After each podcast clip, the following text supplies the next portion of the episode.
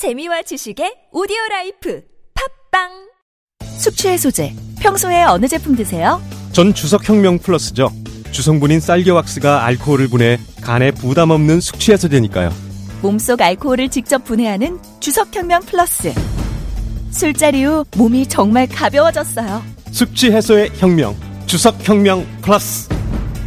온라인에서 구입할 수 있습니다. 술 마시기 전 물과 함께 꿀꺽. 아셨죠? 세연 엄마, 베란다 곰팡이 때문에 애들이 기침을 심하게 해서 속상해 죽겠어. 새로 페인트 칠하자니 가격도 비싸고. 뉴시텍에 전화하세요. 뉴시텍은 부분 페인트 전문 기업인데요. 곰팡이 방지 친환경 페인트로 곰팡이가 심한 부분만 예쁘게 부분 페인트 칠해주더라고요. 페인트가 고무라서 물걸레로 다 닦이고 가격도 너무 저렴해서 저희 집 벽지도 다 부분 페인트 했어요. 그래? 어디라고 했지? 검색창에 뉴시텍을 검색하세요. 예전엔 모든 게 좋았죠. 그런데 언제부턴가 골반이 뒤틀리고 허리가 아프고 중요한 건 당신의 자세입니다. 이젠 바디로직을 입고 걸으세요. 바디로직이 당신의 몸을 조율해줍니다. 매일매일 입고 걷자. 바디로직. 소중한 분께 바른 자세를 선물하세요. 건강의 시작, 바디로직. 입자, 걷자, 골반 차렷, 바디로직.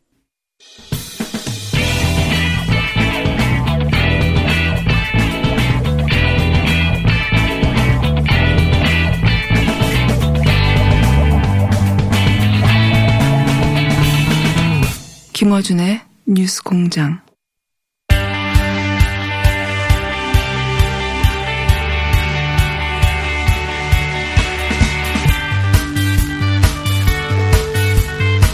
수요일입니다. 예, 정의당은 로테이션 시스템. 오늘은 심상정 의원 나오셨습니다. 안녕하십니까. 오랜만에 로테이션 덕분에 간신히 출연하셨어요. 예. 한때는 대표였는데. 감기 몸살 중에 저 부르시는 바람에 제가 한때 대선 후보. 자, 심상정 나오셨는데, 뭐, 현안이 없는 나라, 없는 주가 없지만 또 이번 주도 뭐, 다이나믹하게 많은 사건들이 있었습니다. 특히나 가장 가까이는, 어, 세월호 참사 5주기 해서 이제 추모와 또 진상조사 이런 얘기하고 있는데 갑자기, 어, 차명진 전 의원이 나오고 또 정진선 의원 나와가지고 이런 얘기, 이런 말들은 왜 나오는 걸까요? 거기서 계속 끊임없이 매년. 뭐, 뭐 수많은 사람이 이야기해서 저까지 이야기 안 보태도 좋을 것 같은데 이제 조금 요즘은 상황이 심각한 것 같아요. 그러니까 이 막말이 네. 이 어떤 그 이게 뭐 집단적인 광기 비슷하게 이렇게 계속 이어지니까 어 두려운 생각이 들어요. 그러니까 뭐냐면 이게 자유한국당에서 인정받고 네. 또 생존하려면 네. 극단적인 말이나 막말을 해야 되는 상황이 되는 거죠. 태극기 부대가 네. 어느 정도 결합하기 시작하면서 발언의 수위나 또는 정도가 굉장히 날카롭고 또 말씀하신 거의 대로 예, 거의 그 이게 뭐 한두 사람의 문제라기보다는 예. 에, 자유한국당 안에서 이제 정치하려면 어 그거는 뭐 필수 종목이 된 거 아니에요? 그러니까 뭐 나경원 씨가 대통령 수석 어, 어? 보좌관 이야기 해가지고 뭐 바로 대선 주자로 등 등극했다고 내부에서 그런 얘기도 나오는데 자기들끼리는 예. 예. 그런데 이제 문재인 대통령은 차명진도 예. 어 이제 뭐 내년 선거를 치러야 되니까 어? 잘 보여야 될 거 아니겠어요? 그러니까 생존하기 위한 그런 망언이었다고 생각하는데 그게 이제 결국 어 자기 발등을 찍은 거죠. 그 국민들이 절대 용서 안 할 거예요. 그러니까 어 정치 이전에 인간이 되라 이렇게 해서 아마 퇴출할 겁니다. 정, 정계 은퇴가 불가피하다고 봐요. 음. 정계 은퇴까지. 네. 예. 그리고 이제 어 어제가 오주기였잖아요. 예. 근데 어제는 진짜 뭐 많은 분들이 그랬을 텐데 저도 참 발걸음이 무거웠어요. 예? 우리가 되돌이켜 보면 그 아이들 바다에 가라앉는 것을 채로 지켜보면서 그 충격과 분노를 길어 올린 말이 예. 예? 국가란 무엇이냐라는 네. 말이고 이전과 세월호 이전과 이후는 달라야 된다고 했는데 에, 지금 뭐 침몰의 원인을 아무도 모르잖아요. 여전히 모릅니다. 네. 여전히. 예. 왜그 100분 동안 우리 아이들을 구조할 수 있음에도 불구하고 구조를 안 했고 예. 왜 구조 명령을 안 내렸는지 왜 황교안 당시 법무부 장관은 어그 304명을 죽음으로 몰아놓고도 과실치사 혐의조차도 예. 어, 결사적으로 그렇게 에, 방해를 했는지. 1, 2, 3 경장. 그 다음에 또 뭐 이 세월호는 도대체 국정원하고 무슨 관계인지 아무것도 밝혀진 게 없잖아요. 맞습니다. 그러니까 밝혀진 게 없습니다. 5년이 지나도 출발선에 있단 말이에요. 어, 그런 점에서 뭐 저도 어, 정치권의 한 사람으로서 좀 어, 책임을 크게 느끼고 이렇게 이제 큰 사건인데 5년 동안 침몰 원인도 안 밝혀지고 구조 실패 원인도 안 밝혀지는 거는 그만큼 그 당시에 박근혜 정권이 열심히 막았다는 얘기도 하겠죠. 예. 그러니까 빨리 지금 어, 유가족들이 요구하는 어, 특별수사단 예. 구성해서 철저하게 다른 건 몰라도 이 세월호만큼은 확실하게 진실 규명하고 책임 처벌을 해야 된다고 봅니다.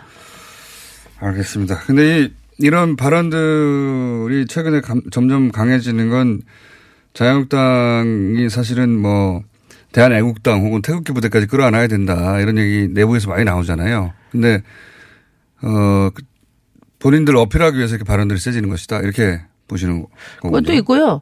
그 생존 전략이죠. 우리가 이제 늘 겪는 거지만은 제때 단죄를 하지 않으면 이제 그, 어, 그분들이 생존하기 위해서 그 길을 쓰는 거 아니겠습니까? 아, 그만큼 이제 시대 변화의 요구를 거부한 그 낡은 세력의 몸부림 같은 거죠. 어, 그게 이제 지금 어, 자유한국당의 지금 이 막말 광기로 이렇게 드러나고 있다 이렇게 생각합니다. 저는. 자, 그 얘기는 거기까지 하고, 어, 지난주 내내, 그리고 이번 주 초까지, 어, 민주당과 자유당, 여당과 일야당의 대치 전선은 이제 이미선 후보자, 헌법재판관 후보자, 어, 임명과 관해서 청문보고 채택하느냐 마느냐, 어, 여기서 벌어졌습니다. 그, 정의당 입장 어떻습니까?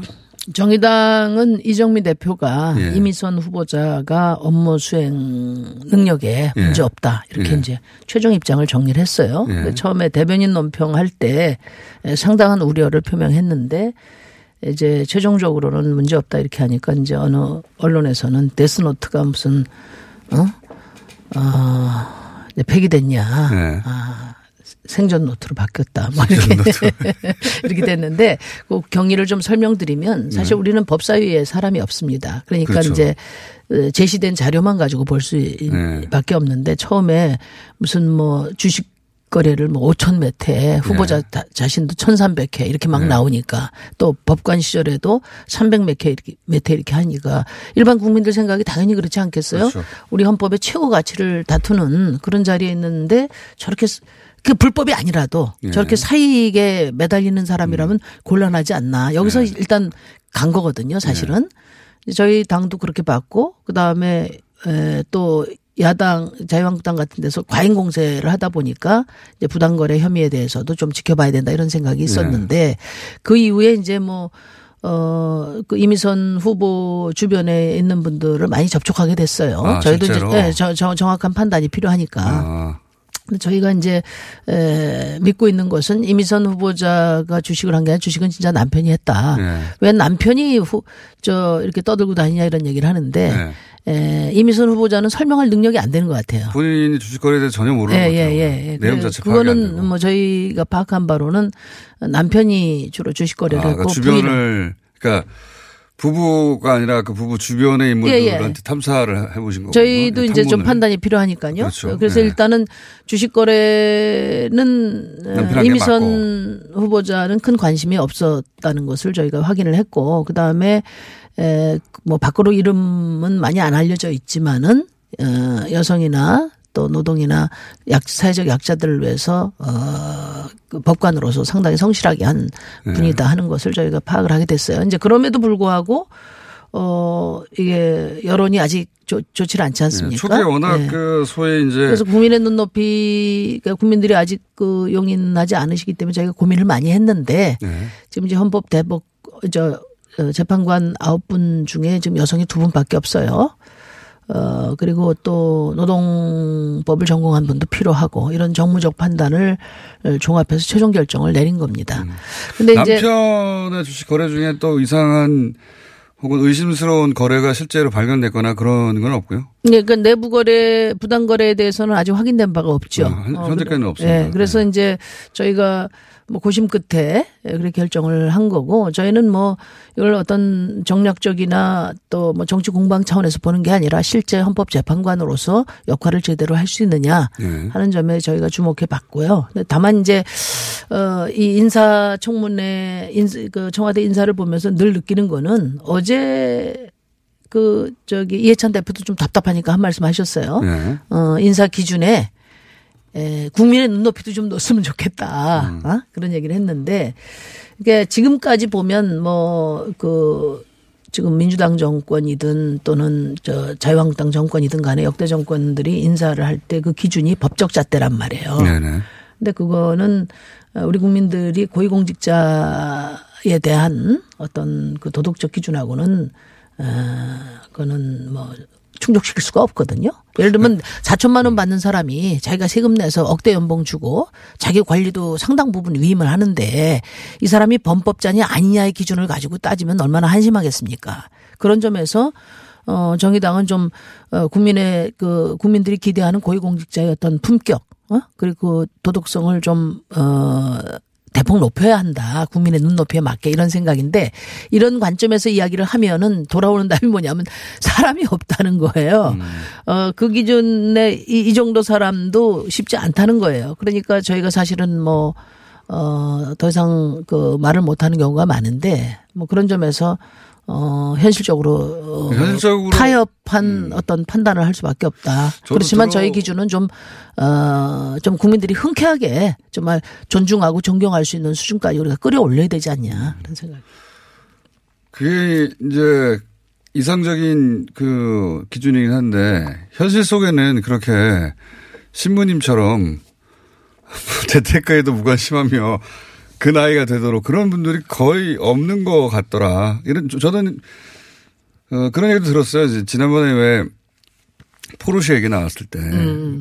근데 이제 그 고충을 또, 또 간접적으로 제가 들어보니까 미국에서 이제 그 과기부 후보자 어, 아들이 미국에서 3천여만 원짜리 포르쉐 시가로 그 당시 기준으로 탔는데 그럼 기준을 어떻게 마련해야 되는지 고충, 어, 고민이 있다는 겁니다. 그러니까, 어, 브랜드로 잡아야 되는가 아니면 시가로 잡아야 되는가 왜냐하면 3천만 원 이상의 국내 차도 있거든요. 그러니까 그러면 그 장관 후보자의 아들은 2천만 원 이상 차를 타면 안 된다고 기준을 정해야 되는지 굉장히 현실적으로 어렵다는. 그러니까 이게 이제 예. 어떤 법적이나 수치적인 잣대 네. 물론 뭐 마지막은 거기까지 가는 건데 사실은 이제 인사청문회 제도가 개선될 필요가 있죠. 이렇게 네. 이야기를 쭉 들어보면 아 이분이 예, 정말 이런 높은 직의 공직을 수행할 만큼 자세가 돼 있나 능력이 있나 이런 것들이 이제 판단이 되면 나머지 이제 사생활 문제도 상대화되는 거거든요. 네. 그런데 이제 지금은 청문회가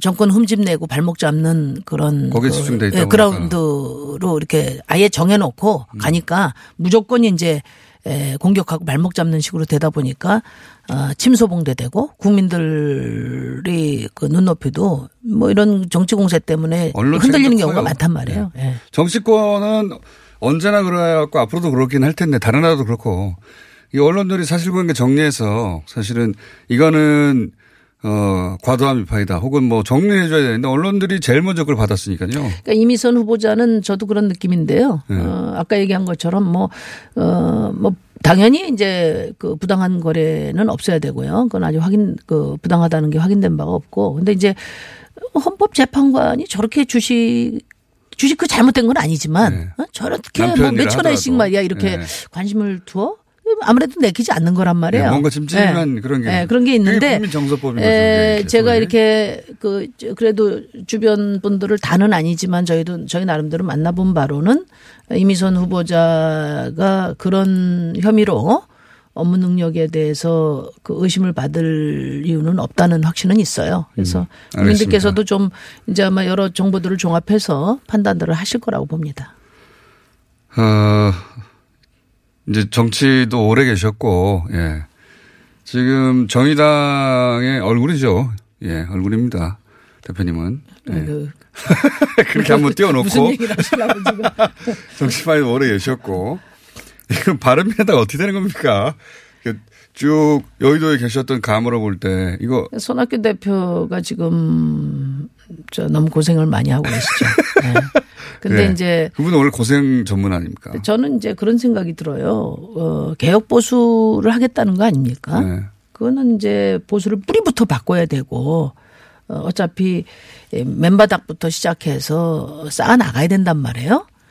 근데 지금 바른미래당에 계신 분들 중에는 뭐, 어, 뭐, 개혁 보수한다고 나와가지고 이제, 에, 집 나오니 고생이다. 그래서 지금 집 나오니 고생이다. 어, 드- 들어갈 생각만 하는 거 아니냐 하는. 의구심이 있는데 본인들은 네. 그걸 부정하잖아요. 그렇죠. 근데 에, 저는 어때요? 선거제도 개혁에 대한 태도를 보면 딱 알 수 있어요. 어. 어, 저도 한 20년 이렇게 정치를 해봤지만은 어, 딱 보니까 어때요? 결론이 뭐냐면 저희가 어떻습니까? 부족한 것도 많지만 어, 정말 그 선거제도 이 양당을 뒷받침하는 양당 체제를 뒷받침하는 선거제를 바꾸지 않고는 어, 길이 없거든요. 그러니까 바른 정당을 가지고 내년에 선거를 치를 사람은 선거제도에 지금 열심히 해야 된다는 거고 네. 그렇지 않은 사람은 선거제도 결사적으로 맞겠다는 거예요. 그러니까 그 선거제도에 대한 태도를 놓고 볼 때 선거제도에 관심이 없거나 결사적으로 맞겠다는 사람은 바른미래당 갖고 선거를 치를 생각이 없다. 아, 그렇기 때문에 본인들은 아무리 부정하더라도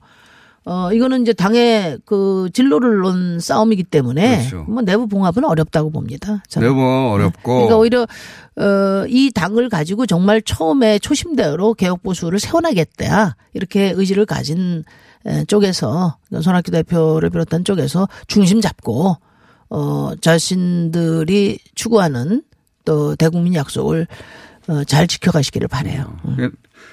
의원님 보시기에 기준은 그 선거제 패스트트랙에서 어떻게 할 것인지에 대한 입장을 보면 알 수 있는데 거기 관심 없는 사람들은 바른정당으로 어, 바른 미래당으로 총선 맞이할 생각이 없는 사람들이고 주로 이제 어 새누리당 자유한국당 출신들이죠. 그 사람들은 지금 현재 어떻게 보이든 간에 결국은 뭐 자유한국당과 어떤 식으로든지 합치게 될 것이다. 그러니까 이게 관심이 없는 거다 이 사안에. 네, 그래서 바른 미래당이 뭐 쉽게 봉합되지 않고요. 다만 이제 에, 어떻게 뭐 어, 노선 분화가 조직 분화로 이, 이어질 것인가만 남았다. 그러면 그렇게 봅니다. 서로 해체될 거라고 보십니까? 그러니까 자기 편들 뭐 누가. 누가 오라 그래야 갈 거 아니겠어요. 어? 그렇기 때문에 저는 문제죠. 예. 제가 그래서 그 저 뭐 물어봤습니다 그쪽 분들에게 예. 무슨 계획이 있으시냐. 계획이 있으시냐? 아, 그러면 이제 에, 황교안 대표가 뭐 보수 통합 대통령 하시려고 하니까 이제 통합하겠다고 네. 하겠는데 그래서 내가 그랬어요. 다른 의원들은 뭐 어, 내년 선거 때문에 갈 수도 있고 기회만 되면 또 뭐 선택할 수도 있을 텐데 유승민 의원은 그럴 수 없을 거 아니냐. 네. 어? 저 그런 얘기를 했거든요. 네. 그래서 뭐 어, 최근에 어디 인터뷰 보니까 뭐 대통령은 하시겠다고 했는데 네. 그러면 어떤 어, 선택을 하실 건지에 대해서는 이제 말씀을 안 하셔서 어, 저도 관심이 많습니다. 어떤 생각을 하고 계신지. 라이벌이니까. 네? 라이벌이니까. 그러니까 한테. 이 예. 바른미래당을 키우는데도 크게 관심이 없어 보이시고 네. 그다음에 그동안에 아무 소리 안 하고 계시다가 최근 들어서 뭐 따뜻한 보수 뭐 얘기 많이 하셨는데 사실 뭐 구체적으로 정치 활동으로 보여주신 건 없단 말이에요. 그런데 에, 선거제도 개혁은 결사적으로 맞겠다. 네. 이렇게 말씀하셔서 제가 충격을 먹었어요. 그러면 아 이분은 어 바른미래당 만들어서 개혁 보수를 세우겠다고 했는데 나는 20년을 해도 선거제도 개혁 없이 어떤 미래를 만들어가기가 어렵다는 판단이 네. 드는데 이분은 어떤 묘수가 있나? 소수정당으로 선거제 개혁 없이 사실은 의석수 구한다는, 얻는다는 굉장히 불가능에 가깝죠. 아니 그리고 정치 예. 개혁이라는 것은 기존의 양당 체제를 극복하겠다는 건데 그러면 양당 체제를 에, 굳건하게 뒷받침하고 있는 지금 불공정한 선거제도를 바꿔야 되는 거 아니겠어요? 어 그렇지 않고 뭐 큰 당에 들어가서 20명씩 만들어 나와 가지고 하는 건 가짜죠. 그러니까 이제 그 약발은 다 네. 떨어졌는데 네. 20명 불러갖고 나온 약발은 떨어졌잖아요. 그러면 맨바닥부터 시작해서 뿌리부터 세워나가겠다는 그런 의지가 보여야 되는데 지금 선거제도를 반대하는 걸 보면 뭐 이당 가지고 어 계속 가실 건지 어쩐지 제가 궁금하고 그렇지 않으면 어떤 방법이 있나 네. 진짜 뭐 자유한국당에 관심이 있으신 건가 이런 이제 생각이 들어요. 그래서 저도 뭐 저도 어떤 묘수가 있는지 좀 유심히 보고 있는 묘수가 중입니다. 있겠습니까?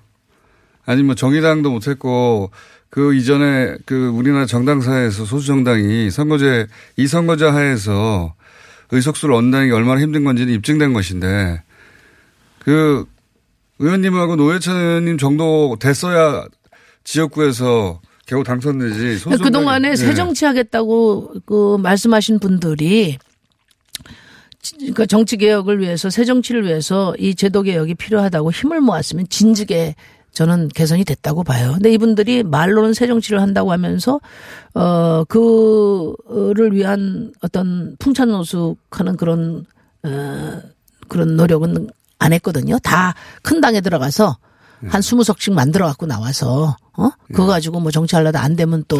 미국도 가고 독일도 가고 이렇게 하신단 말이에요. 독일도 그러니까 어, 일상적으로 그러다가 원래 당으로 돌아가죠. 결국은. 일상적으로 어 이게 뿌리부터 다시 세운다는 것은 그 뿌리를 그 돋아내는 과정 그 일상적인 고난의 행군에 같이 해야 책임 있는 리더십이 된다고 저는 봅니다. 그 어느 안 되면 어디 갔다가 때 되면 돌아오고 이런 식으로 하는 이제 정치는 글쎄 그렇게 해가지고 과연 새로운 정치가 설까.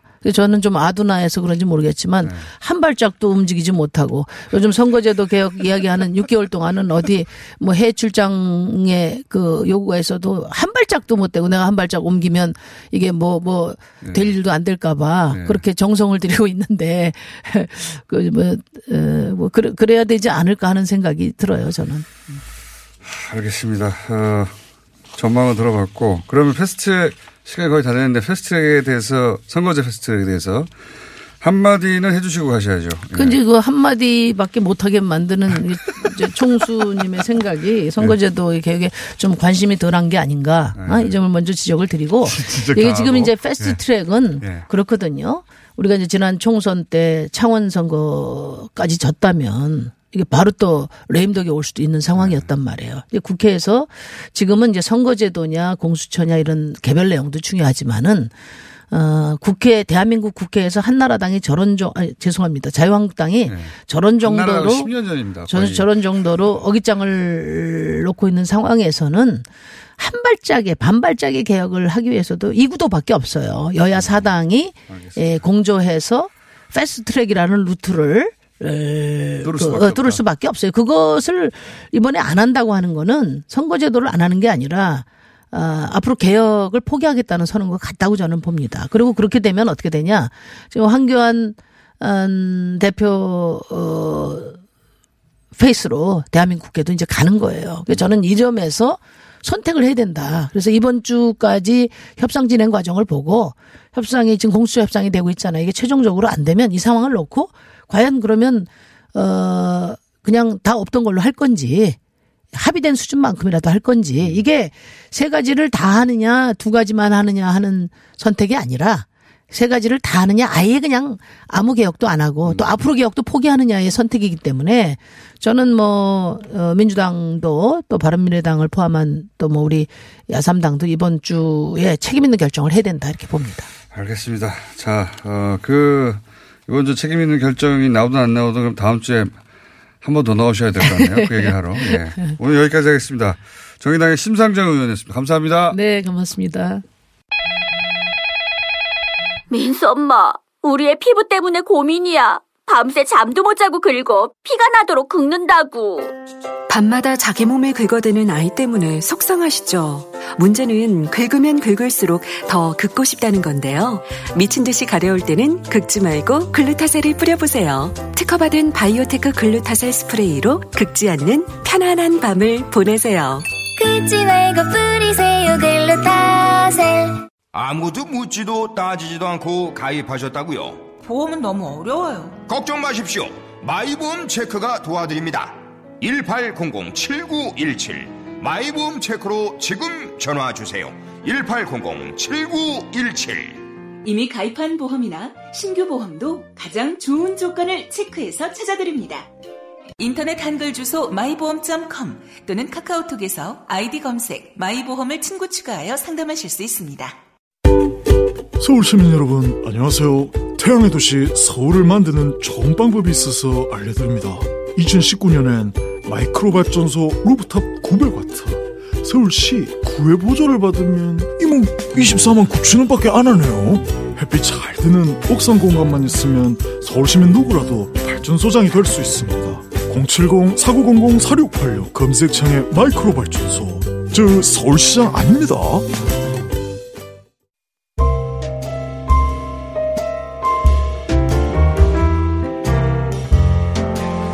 친절한 AS, 예. 어, 노영희 변호사, 심상정 의원, 세월호에 관한 문자 많이 왔고요. 예. 궁금하십니까? 그러면 홈페이지 찾아보십시오. 여기까지 하겠습니다.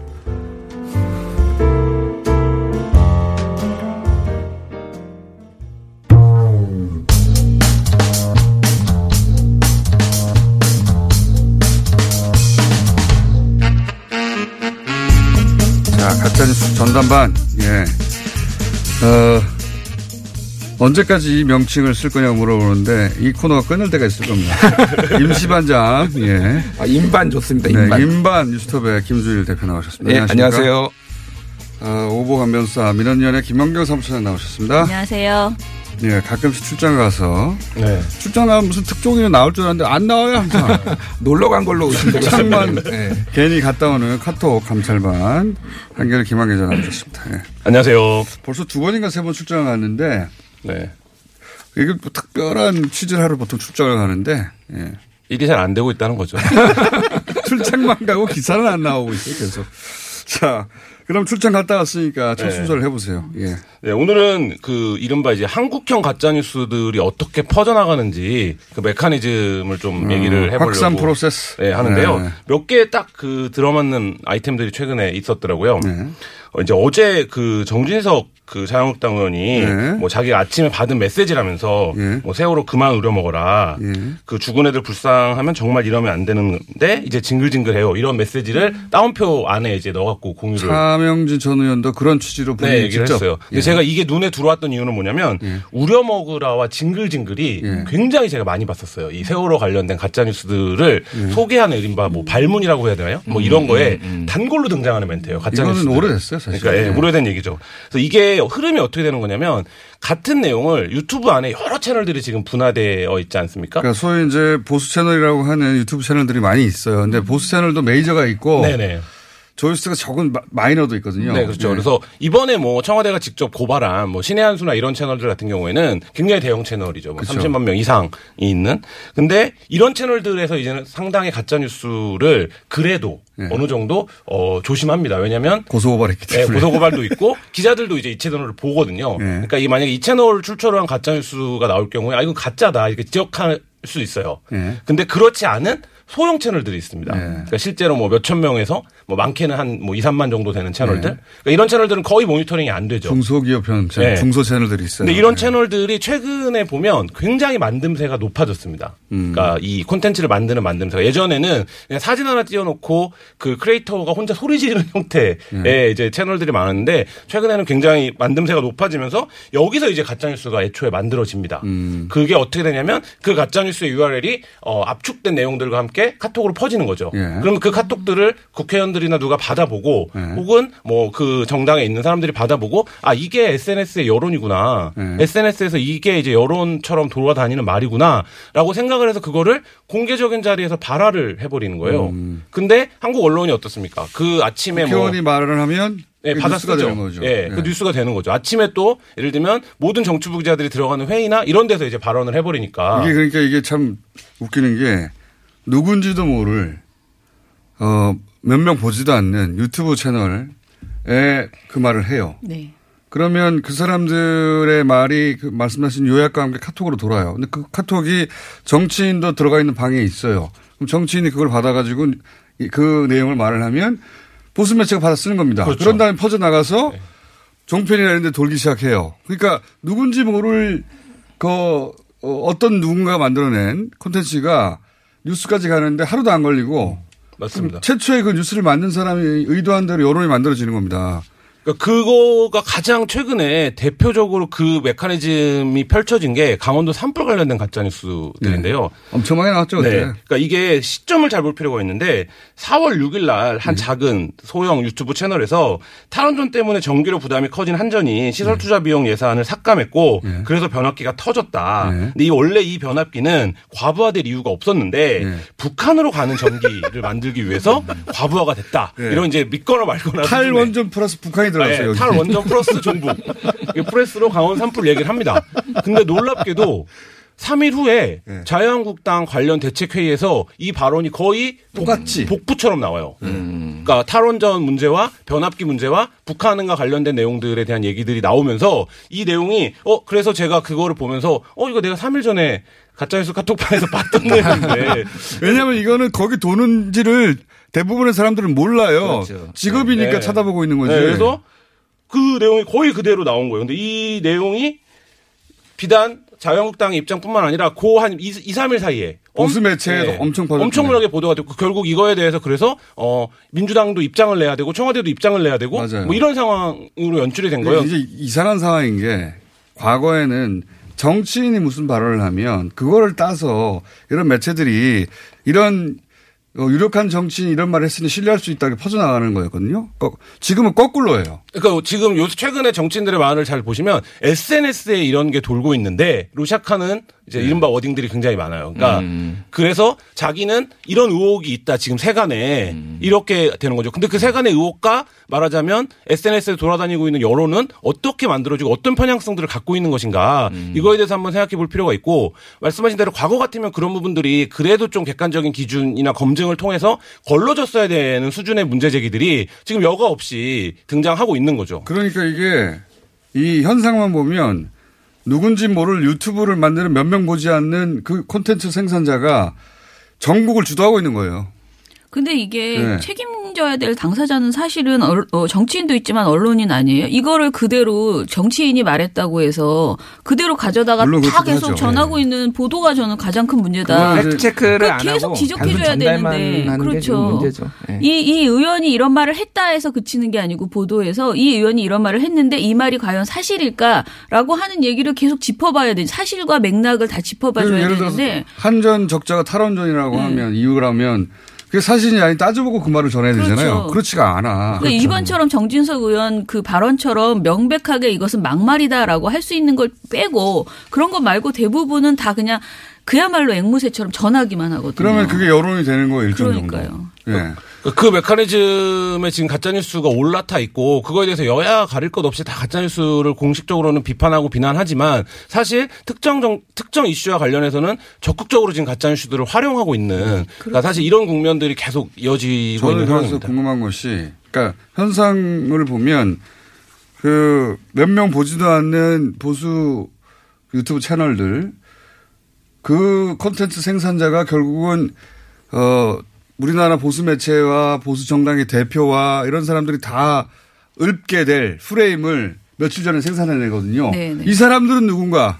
그렇죠. 이 사람들이 누구길래 이 사람들 말을 고스란히 믿고 보수당의 당대표가 혹은 보수 매체들이 계속 유포하는가. 이 사람들이 누군가 찾아봐야 된다고 봅니다. 믿어서 유포하는 건 아니죠. 김환 씨가 출장 가서 찾아야 되겠네요. 그러니까 미국으로 가시든가 어떻게 유튜브 본사로 가는가 해가지고. 그냥 기발해서 유포하는 거지 믿어서 유포하는 뭐건 아니죠. 기발해서 그러니까 저는 기발하다고 네. 해서 다 받아서 어허. 좀. 그 소위 그 제도 정치권에서 이런 말을 하기 조심스럽단 말이죠. 그렇죠. 그 조심성이 많이 무너진 것 같아요. 지금 그렇죠. 그러니까 아까 제가 말씀드렸던 무너졌느냐 아니면 이것이 다 하나의 큰 공장이냐 음. 뉴스를 만들어내는 가짜 공장이냐 그런 그 한 뭐랄까요 그런 관점에서 볼 수 있다 볼 수 이거예요. 있다. 예, 너무 너무 반복되니까 현상이. 오늘은 큰 틀에 하나 예, 프레임을 제시해 주셨어요. 이런 게 만들어졌다고. 김한 기자가 내용이 새로운 게 없으니까 이런 계속 비틀어서. 예. 나는 오늘 못하겠는데. 구조를 설명해 주셨고. 자, 임반님. 예. 뭡니까? 오늘 제가 가져온 거는 이미선 그 헌법재판관 후보자의 그 의혹들 의혹들이 제기됐는데 이거에 대해서 좀 팩트 체킹을 저희가 해봤습니다 뉴스톱에서 어디를 그래서 통해서 해보셨어요? 저희 회사에서 그 사이트에 있고요. 저희는 이제 그 각 외부 필진들이 굉장히 많아서 저희 전문적으로 법률적인 거를 하시는 변호사 두 분이 계세요. 필진으로 그래서 법- 법리적으로 변호사분이 쓰셨어요 이거는. 그래서 아. 예. 중요한 팩트 포인트만 짚어주세요. 예, 중요한 거는 일단 지금 의혹이 제기, 제기되고 있는 게 이게 공직자윤리법 위반이다 헌법 헌 저기 뭐, 뭐죠?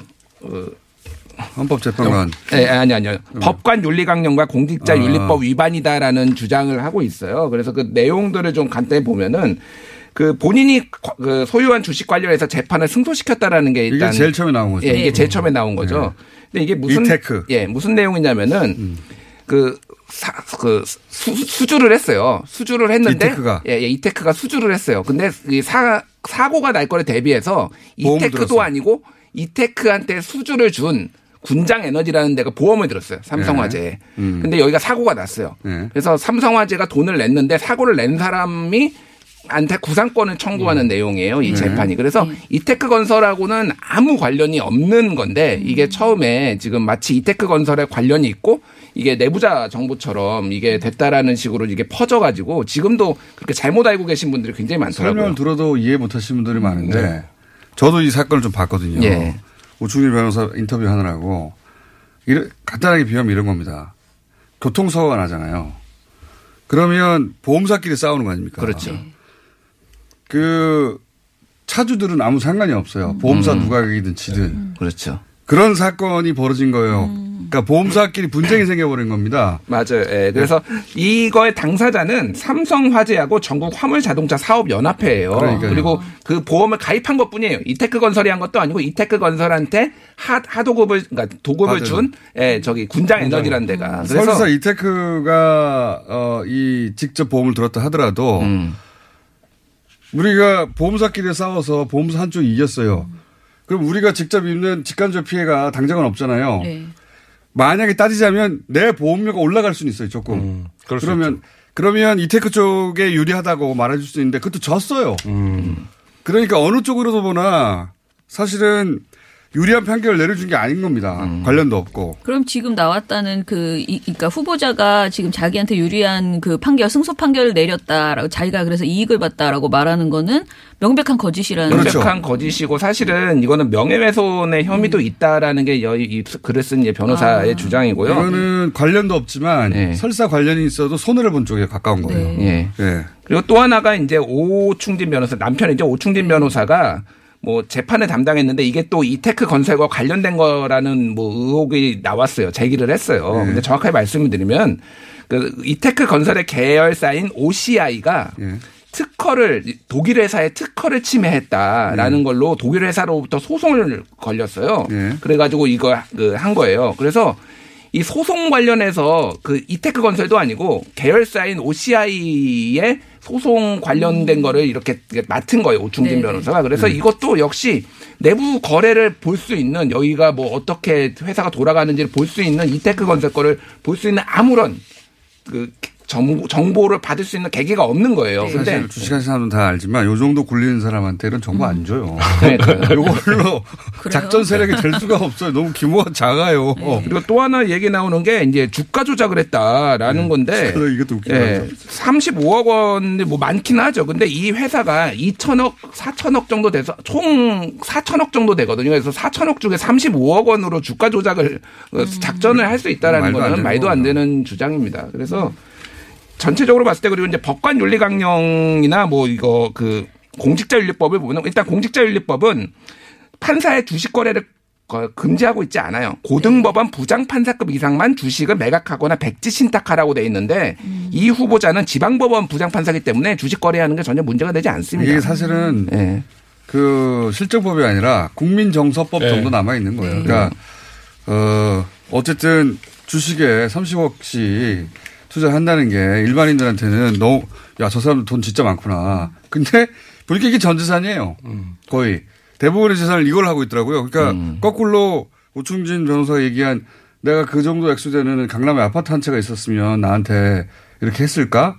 이런 후회가 든다는 그러니까 처음에 부동산이 아니라 주식을 했다는 것은 부동산은 불로소득이라고 느껴졌고 그러면 내가 잘하는 차트 분석이나 이런 걸 그, 어, 해서 그런 데 집중하는 주식을 한번 해보자. 이렇게 된 거더라고요. 네네. 설명을 들어보니까. 그러니까 윤, 자기는 윤리적인 투자라고 생각했다는 거예요. 음. 여기가. 부동산보다는. 근데 거꾸로 이런 얘기 듣고 보니. 사람들이 그렇게 안 봐주고 있죠. 그러니까 아파트 한 채 있었으면 나한테 뭐라고 안 했을 것 같은데.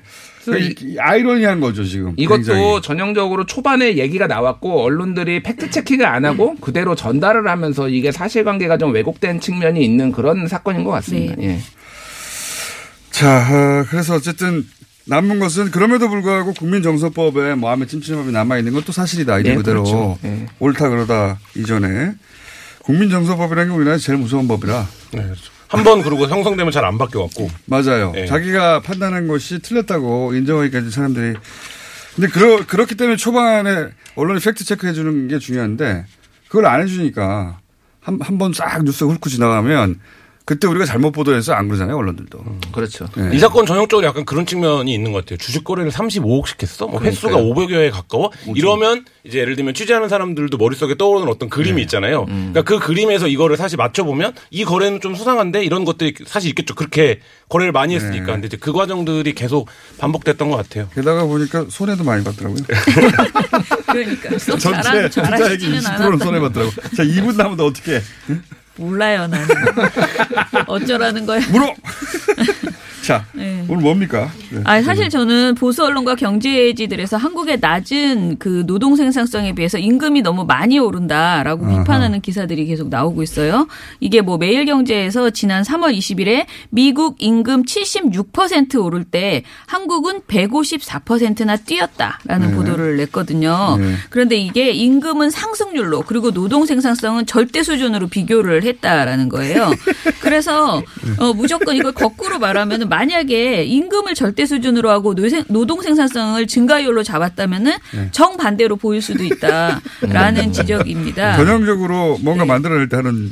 그런데 이런 방법인데. 보도를 이제 또 조선일보가 네. 어, 종합판이라고 할 수 있는 보도를 또 내놓은 거예요. 이번에는 4월 15일 보도인데 20년간 2.5배 뛴 임금, 구두 단가도 이탈리아보다 높다라는 음. 이런 보도를 냈습니다. 그런데 20년간 임금이 2.5배 뛰었잖아요. 그런데 노동 생산성은 그렇다면 얼마 뛰었 을까 이걸 얘기 안 하는 거예요. 이것도 2.2배 뛰었어요. 그러니까 일한 만큼 벌어 간 거지, 그러면. 네네. 그렇게만 사실상. 어, 네. 사실상 조선일보 보도는 어, 하나만 보여주고 하나는 보여주지 않는 이런 행태를 한 거죠. 한 가지만 더 말씀드리면 원래 또 잘하는 거 아닙니까? 최근에 단위 노동 비용이 높다라고 하면서 굉장히 또 걱정하는 보고서를 정경련이 냈습니다. 네. 어, 그런데 정경련이요? 네, 전국 경제인연합회 이르니까 봐야 되잖아. 기다려. 근데 단위 노동 비용이라는 것이 무조건 높 어, 높으면은 나쁜 것이 아니라는 거죠. 예를 들면 이건 조선일보 기사를 통해서 반박할 수 있는데요. 조선일보 기사에서도 단위 노동 비용이 오르는 것이 국가 전체로 보면은 불황기의 경우에는 좋은 신호일 수도 있다라는 내용을 보도를 하고 있어요. 그래서 이것을 무조건 단위 노동 비용이 높으니 우리나라의 노동 생산성이 굉장히 어, 낮다라고 말하는 것도 억지다. 그래서 제가 시간이 없으므로 음. 결론을 말하면은 이런 말이 있더라고. 세상에 세 종류의 거짓말이 있다. 거짓말. 빌어먹을 거짓말 그리고 통계다라는 격언이 있어요. 근데 최근에 우리나라에 거짓말, 빌어먹을 거짓말, 통계. 네, 통계. 그런데 최근에 이 통계를 가지고 사람을 속이는 이런 보도들이 경제 보도들이 너무 많이 늘어나고 아. 맞아요. 있어서 어쨌든 저는 정경련 네. 관련 자료를 보지 마세요. 그게 아니, 왜 장사하는 그래? 사람들이 남는 거 하나도 없다는 거짓말하고 똑같은 거 거짓말이에요, 다. 아유 아무리 설마 다 거짓말이겠습니까? 아무튼 김준일, 김원경, 김한 세 분이었습니다. 같이 안녕. 안녕. 감사합니다.